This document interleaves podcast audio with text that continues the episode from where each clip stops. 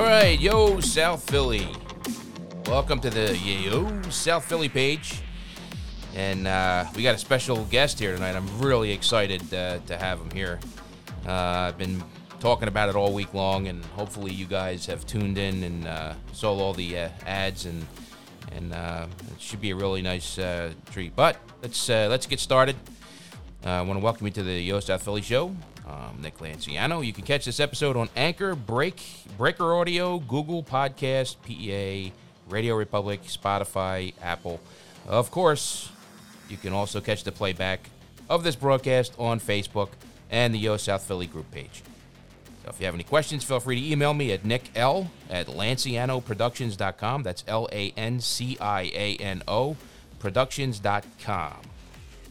So today's guest, well, you know, everybody knows it's Bobby Rydell, and he is the very definition of talent. His career has encompassed six decades and counting.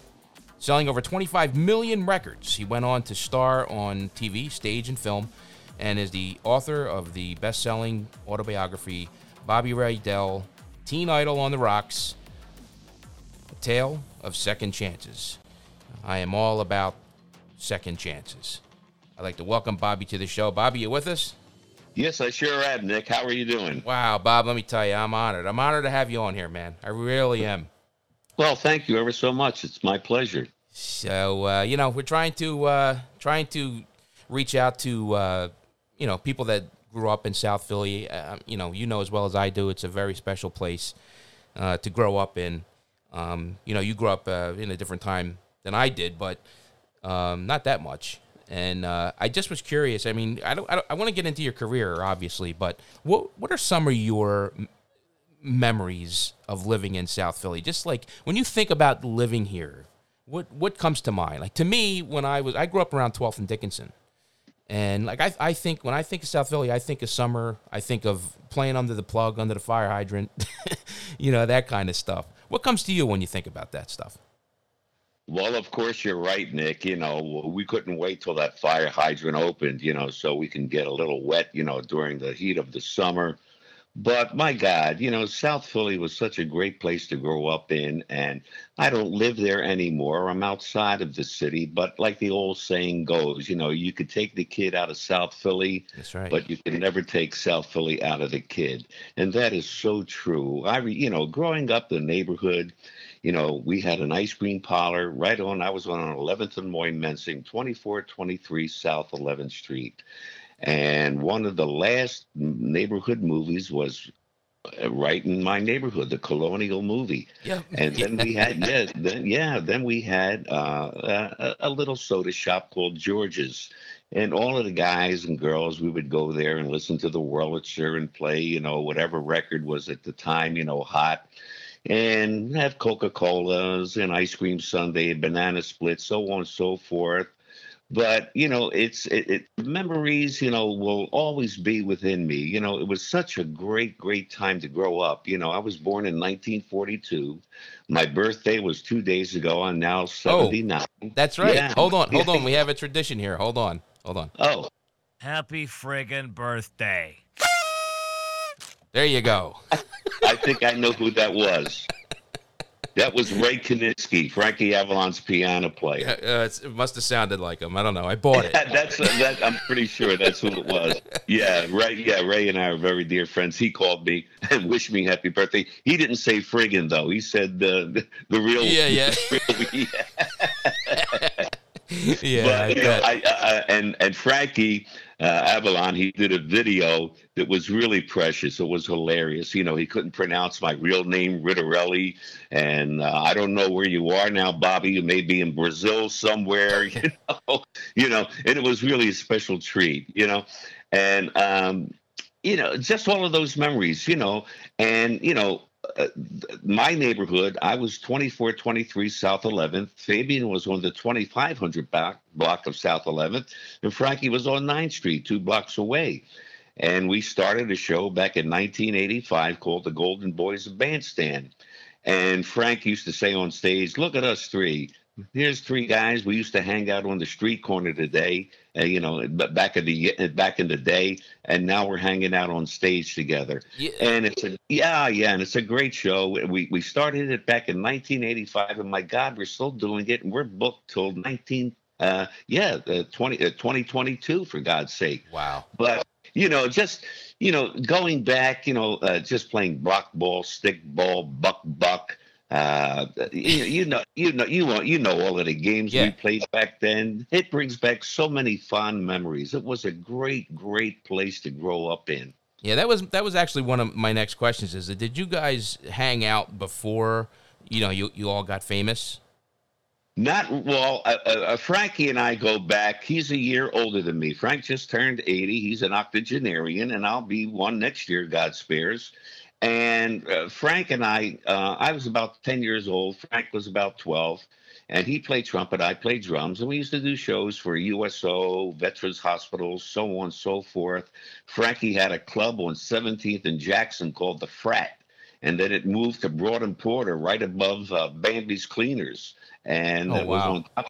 Yeah, I mean, and although Fabian lived only a half a block away from me, I never knew him because, uh, and sure as you know, Nick, you know, every hang in in South Philly, a different corner was a different hang. Right. So I really never knew Fabe until you know we were both in the business. But you know we're you know we're- we're you know really really dear friends, Avalon, Fabian, and myself. Yeah. That's awesome. I I uh, and were you did you know Jimmy Darren? Oh my God, yeah. Jimmy lived on He- 10th Street. I thought he lived like on Hem- Hem- Hamburger Street or something like that. I thought it was like I, I think Frankie Frankie was on Hamburger Oh, Street. Frankie. Yeah. Frankie. I I think Jimmy lived on 10th Street. And I believe at one time he lived right across the street from my first wife, God rest her soul, Camille. Mhm. And yeah, I, I've known Jimmy. Oh my God, for forever, forever. Yeah, that that's it's just a, I look back at the uh, you know the old shows and listen to the old music and it, it just seemed like such a much more simpler time back oh, then. oh, absolutely, absolutely. What a great time to grow up in, huh? Yeah, yeah. It, Yeah. looked it looks like that. I mean, I like the, '80s, but and the 60s were wonderful. My God, yeah. um, so do you ever get? Do you ever come back here? I mean, do you ever do you ever you know visit your? Uh, I mean, Jesus, you have a, f- a freaking street named after you for Christ's sakes.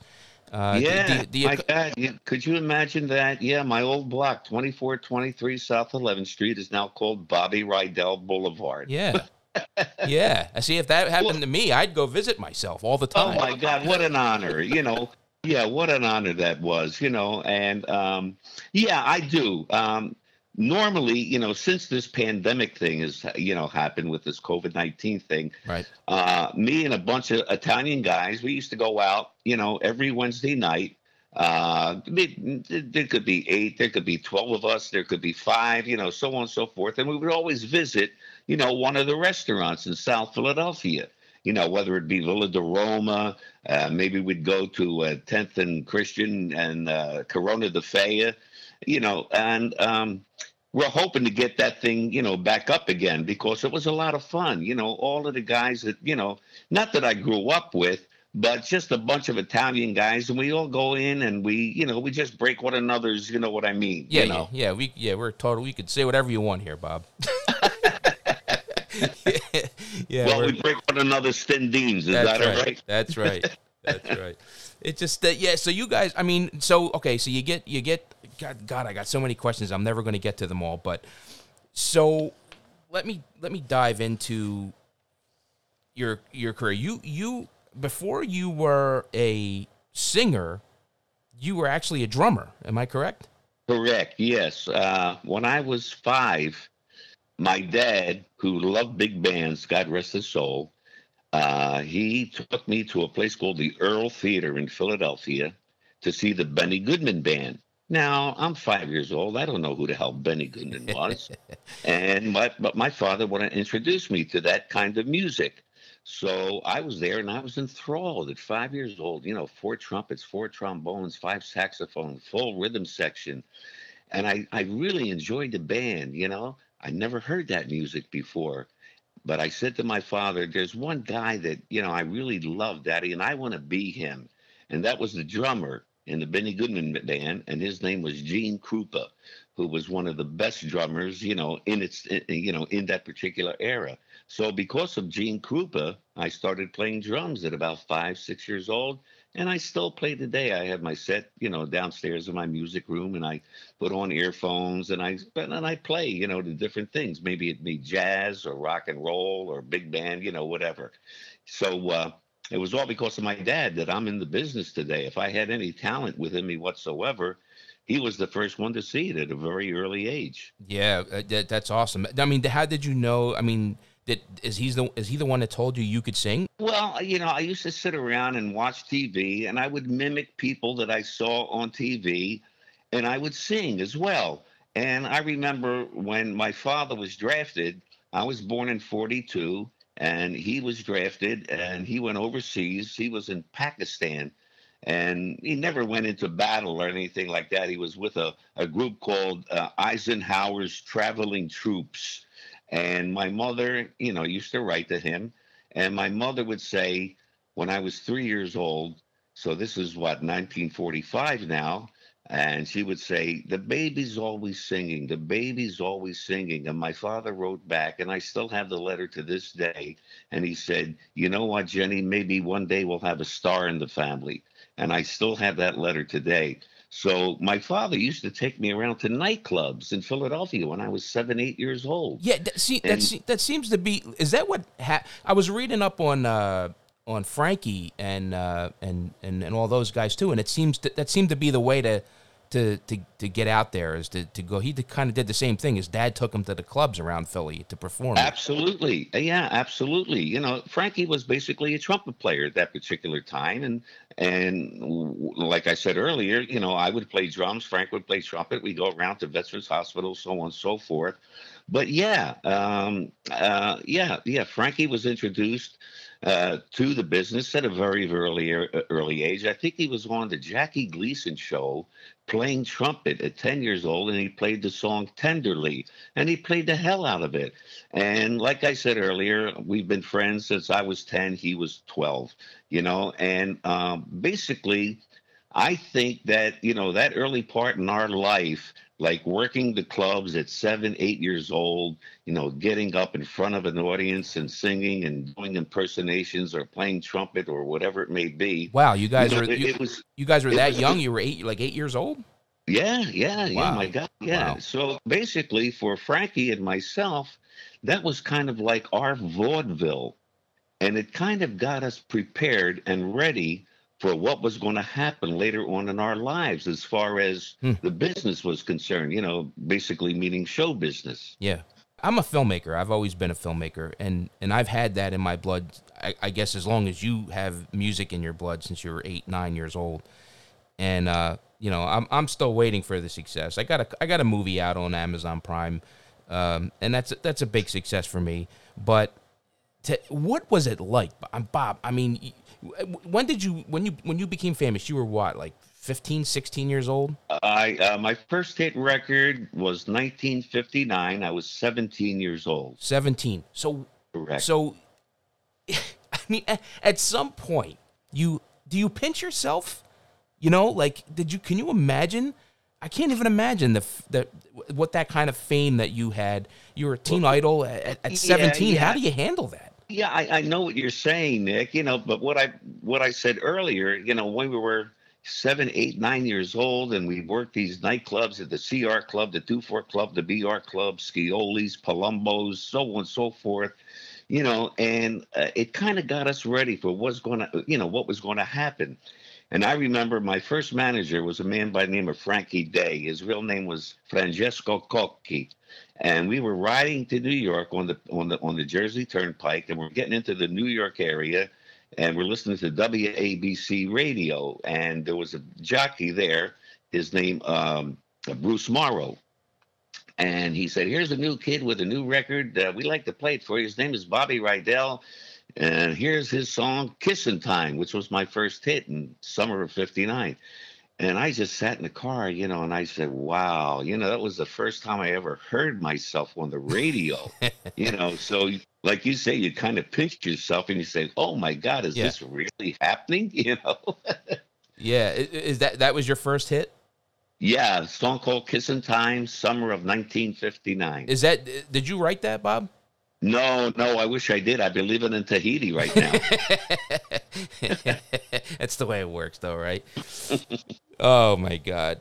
Um, so what was what was the song? I mean, that was your first hit, so I guess that's the one. Is that the song that uh, set you in the right direction as far as setting up your success? Well, I recorded for a company called Cameo, which was an independent label in Philadelphia, later became Cameo Parkway. The owner was a man by the name of Bernie Lowe. And I recorded three songs for Bernie uh, for Cameo. And Bernie used to take all of the acetates, the dubs, to Dick Clark and play them. And Dick turned down my first three records. Now, the last one he took was Kissing Time. And Dick played the acetate, the dub. He dropped the needle on the record and he looked at Bernie Lowe and he said, That's a hit. And from there, I went on, you know, American Bandstand. Yeah, And of course, you know, the rest is all history, you know, because when you do American Bandstand, you know, it was on at 3.30 in the afternoon. and went cross country from 3.30 to 5 o'clock. So, you know, all of the teenagers, you know, back then saying, oh, my God, if Dick's playing this record, we have to go out and buy it. You know, so Dick was very, uh, very, very instrumental in my career as far as recording wise, you know, uh, was concerned. Yeah, yeah. I remember you guys you you being on that show. Um, the okay, so before that before that song, "Kissin' Time," w- just for the uh, I'm real I'm real big into uh, you know never giving up, and you know these kids today, Bob, they you know they want everything now. You know they don't understand that it's a journey and Right. and, and things like that. So, have did you? Okay, that was that not that was not your first song. That was the first song that was a hit, correct? You did you have flops before that? Well, I mean, they never even got played. I had three records on Cameo, like I said earlier, that he took to Dick Clark, you know, and Mhm. Dick turned the first three songs down. Right. And uh and and then, you know, when he took Kissin' Time, and like I said, Dick dropped the needle on the record, said that's a hit, and that started my whole recording career. So, but when but when they when he didn't like them, how did you handle that in your head? How did you handle well, it? well, truthfully, you know, when the three records were turned down, I, I kind of thought to myself, now what? I'm I'm maybe 16 years old at that time, Yeah. and I said, you know what? This is probably not really right for me. I was really happy playing drums. You know, maybe that's that's where where my life uh, looks like it's going to head. You know, to be a drummer with a jazz band, a big band, a rock band, so on and so forth. But then all of a sudden, Kissin' Time was recorded, and that started everything off. Because you stuck with it. You stuck with it. Yeah, sure. Yeah. Yeah. I don't think you have. It's like you don't have a choice, right? I mean, when it's when it's running through Well, your not at 16 years old. No, Yeah. no, not really. Yeah. Yeah, you, you, you can't uh, like I couldn't quit if if I could say uh you know I'm gonna quit I'm not gonna make films anymore and I I, I know that's a bunch of crap I'm because it's just I can't it's just running through my veins I just can't Well, uh, well, that's it. That's it. There you go, Nick. It's it's in your blood, man. It's in your veins. It's in your makeup. You know. So no, don't ever, don't ever, ever quit because you never know when you know what's going to be around the corner. You know, you like they say, you know, you throw enough stuff against the wall, you know, something's got to stick some somewhere somehow. yeah I, I give sometimes you know the, you, you meet younger filmmakers and you know and I tell them you know you, you, you can't give up. I mean even if nothing happens you're you still win because you're doing stuff you're doing something that you love to do your whole life. And you, that's a win right there. You might not get famous but you you know it, it's it's it wouldn't be it would be worse not to do it Oh, well, absolutely. I'm, Yeah. When my son, when my son went to school, we lived up in the main line. I lived in an area called Penn Valley, and my son went to a, a private school called a Catholic school, Waldron Academy. And in his school was a young kid, and I could never pronounce his name, McKellen, uh, and he became like one of the best, you know, motion picture filmmakers.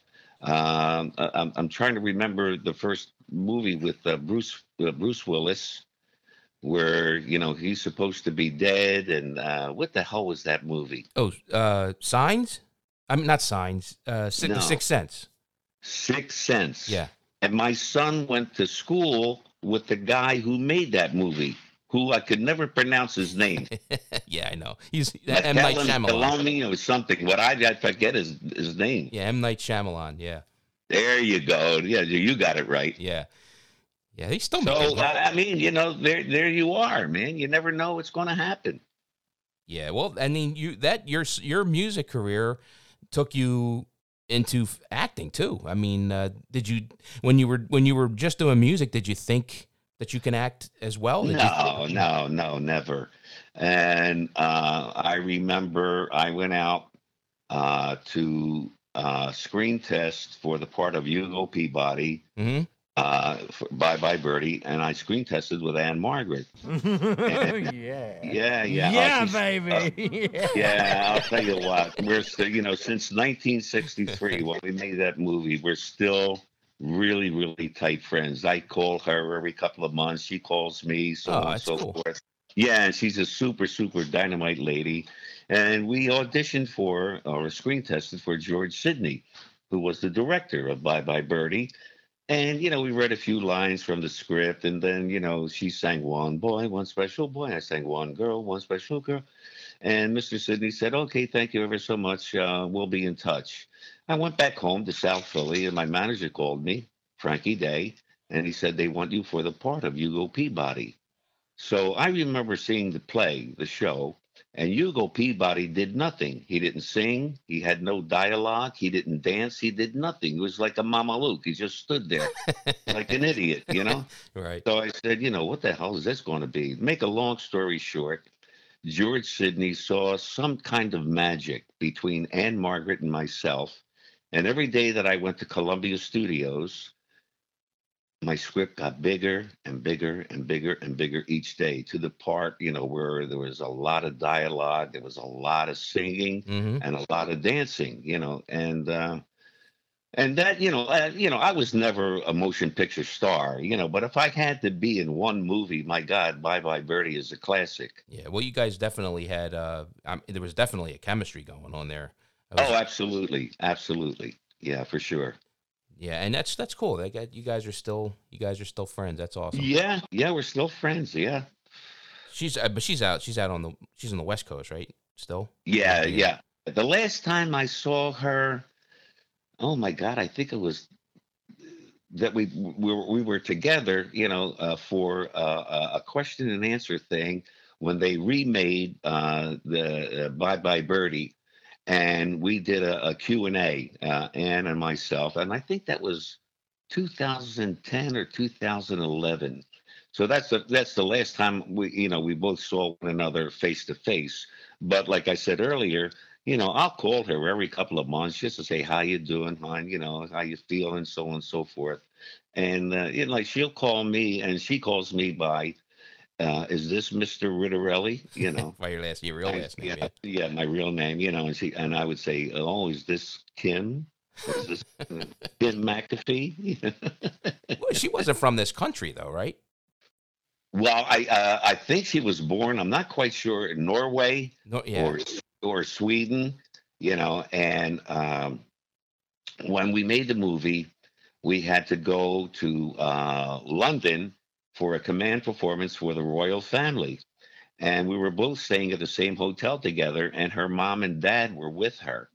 And uh, I remember, we, I forget the name of the hotel. It doesn't matter, but you know, uh, her mom and dad got off on one floor, and I was ready to leave. And she said, "Would you walk me back up into my room, Bobby?" And I said, "Oh, certainly, Anne, of course." I walked her back up to the room, and Columbia gave her the penthouse Mm. at this particular hotel. It was a gorgeous, gorgeous room.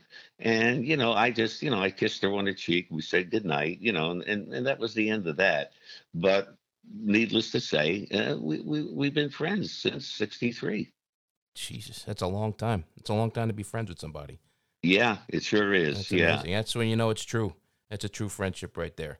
Oh, absolutely. Absolutely, Nick. Yeah. Does she ever does she ever come come down uh, to Philly and visit you or No, No. no, no, no, no. oh, you gotta make that happen. You gotta, I don't know. Maybe I'll give her a call and invite her to an Italian restaurant in There South you, Philly. you tell you show her where the, all the real good Italian restaurants are. Oh, absolutely. yeah, just to, to you take her up. Uh, I don't know if you've been down here. Yeah, just we talk about Passyunk Avenue a lot because it's right. Yeah, right. It is. It is another world right now, Bob. You would. Oh yeah, you yeah. Would, you would never believe it. I'll, I'll, tell you, there's one restaurant that we used to go to on Passyunk called Tre Scalini. You know, which in Italian means three steps and uh, the, the, the mother was the cook there, and she cooked absolutely fantastic. It was a BYO place, you know, bring your own booze, and we used to go in with like you know some red wine, maybe some white wine, whatever. But the food there was absolutely fantastic. Yeah, that was that's on the was that right, right on Passyunk. Um, yeah, yeah, yeah. I know. Yeah, I know you're talking about. You're talking yeah, about. Tre Scalini. Yeah. Uh, there you could get. That's I tell everybody. Anybody visiting here you come into South Philly, you, you can't go wrong. You can go anywhere and you're going to get No, it. my God, you know, Passyunk Avenue has become Restaurant Row for crying out loud. Yeah, it's more like Manayunk now. It's it's, it's got so many shops. And, yeah, yeah, right. The, both places you can't park anywhere. Nowhere, nowhere. And now they got yeah, nowhere. The parking authority just waiting for you there. Oh my God, yeah, that's for sure. So tell, tell us about your. Uh, so you, you wrote a, you wrote a book too. You're you're like super talented. You dance, you sing, you act you play the drums, and you're also you also well, wrote, a book. Yeah, the way that the way that all started, you know, when I was, you know, in my teens and you know, like early twenties, 20, 21, you know, after show, you would sit around with people and you would talk, you know, tell some jokes, and everybody used to say to me, "Bobby, you have such great stories. Why don't you write a book?" Now I'm like, you know, 19, 20. I said, who the hell wants to hear about a book about a kid who's 19, 20 years old? So, make a long story short, this is about three and a half, four years ago. My wife, uh, my new wife, Linda, uh, we've been married going on to 12 years now. She said, Why don't you really think about, you know, writing a book? So I got together with a dear friend of mine. His name is Allan Slutsky, a real, real fine musician in Philadelphia. And he did a documentary on uh, standing in the shadows of Motown with the Funk Brothers and he's a very very talented guy. And we sat for about a year year and a half close to two years you know with a tape recorder pencil you know a pad. And he's taking notes. And i said to him i said allan you know i said this has really got to be sincere man. You know i don't want no bullshit about my book. Everything's got to come out from my heart sure. and i want it to be very honest. And the book is very very honest. And it's an easy read excuse me and uh, the book is doing well. You know, it's not falling off the shelf, but it's it's it's doing well, and I'm very very proud of it because, like I said, it's it's very sincere, it's very honest, and uh, and, and I you know it, it just pour, comes comes right from my heart. That's awesome, and it's I know it's available on Amazon, right? Everything everything's available. Correct. On Amazon. Yeah. Well. yeah, it's available on Amazon, but you can also go to my site, bobbyrydell.com, uh, under merchandise, and you know, and uh, on that particular site, I I signed the books. You know, they get a, a okay, yeah, they get an autograph signature of me. You know, on on uh, BobbyRydell.com. That's that's cool. So so. Uh, what was your? I mean, through through your career, through your childhood, through, up to this point, Bob you know everybody has their ups and downs and and and their obstacles to to, to get over. What, absolutely. what, would you say throughout your lifetime was your main uh, your biggest obstacle to uh, uh, get over and and how did you do it? And that was alcohol. Okay.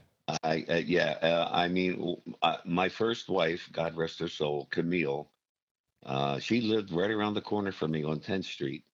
And um, we married in 1968. We were married for 35 years. And then at, uh, I think she was just about 60 years old, and she uh, she uh, she got breast cancer. Mm. And um, uh, for nine years, she was absolutely wonderful, Nick. You know, and I said, "Wow, baby," I said, "You know, you beat it, you got it.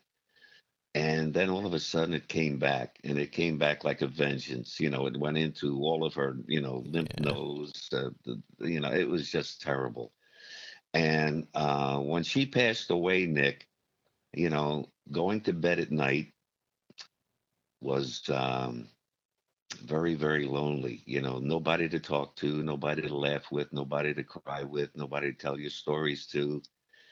And I turned to the bottle and I became an alcoholic. I drank from the morning I got up until the wee small hours when I went to bed.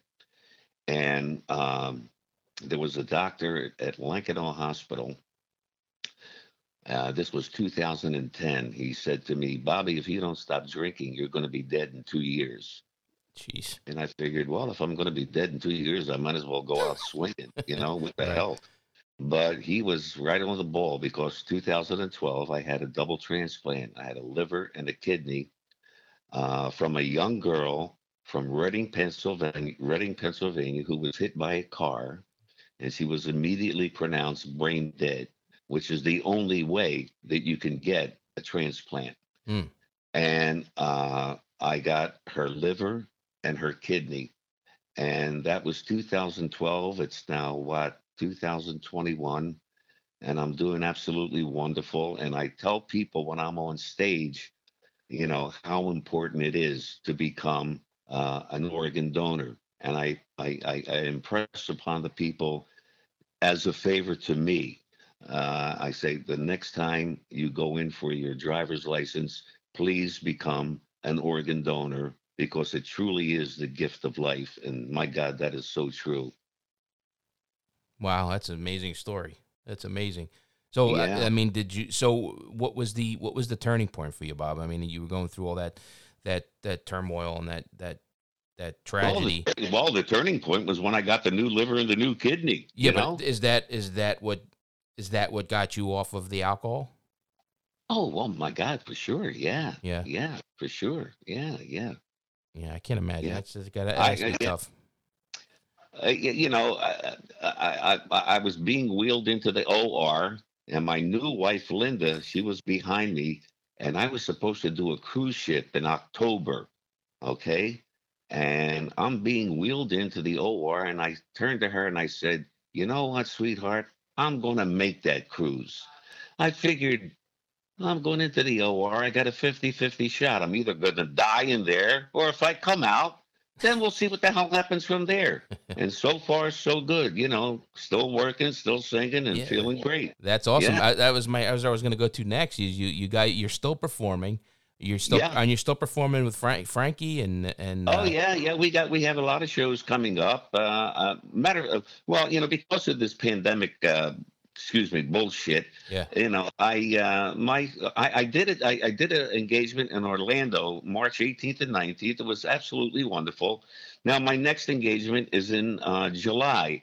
I'm working at a place called the Riviera Theater, right outside of Buffalo, New York.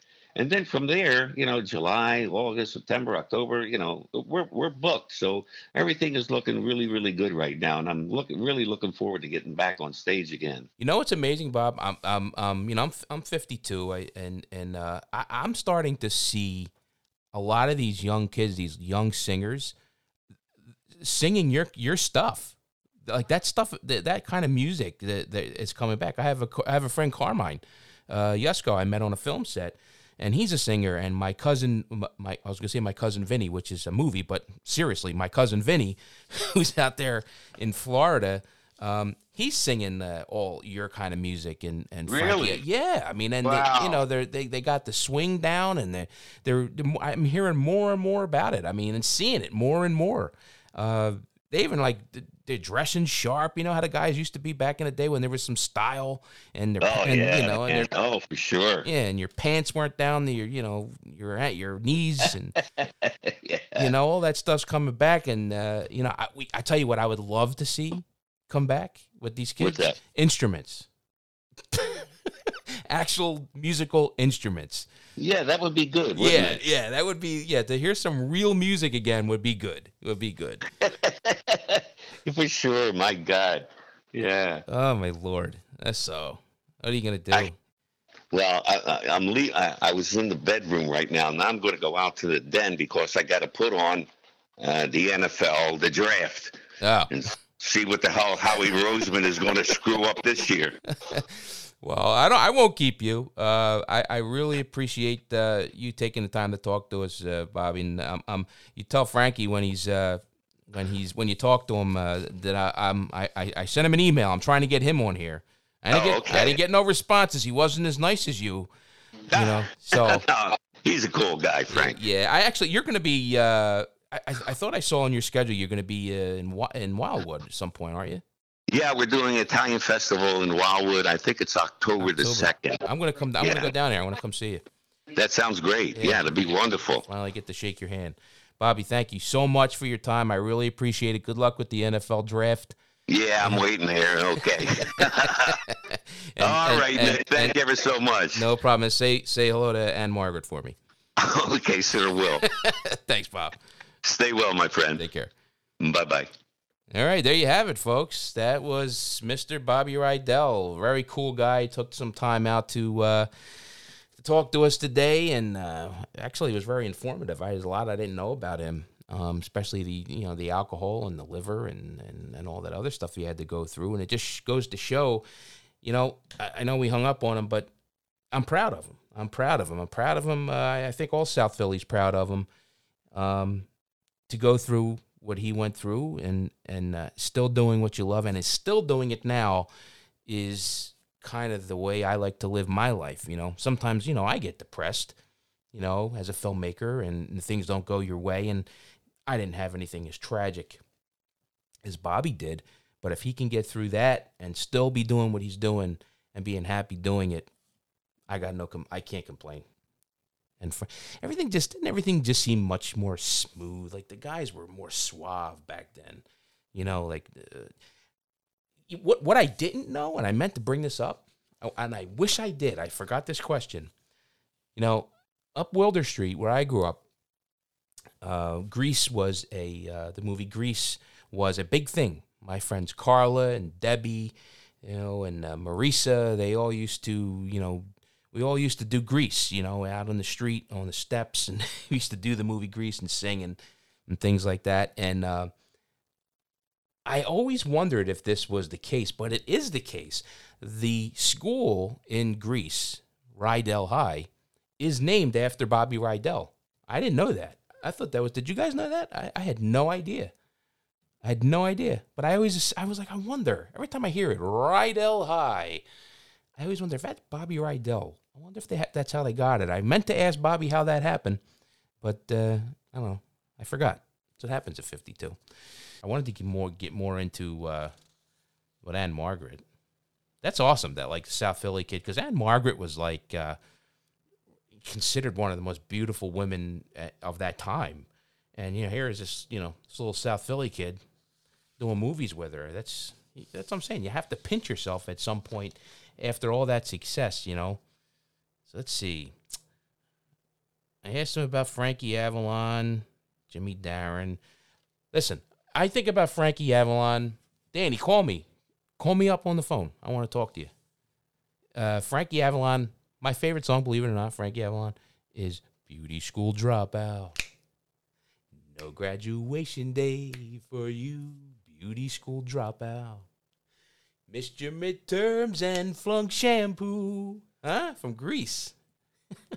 That's my favorite Frankie Avalon song. I know. I'm sorry. But it is. I'll sing that for the next three days. This is Nick Lanciano and the Yo South Philly Show signing off. Thank you, everybody.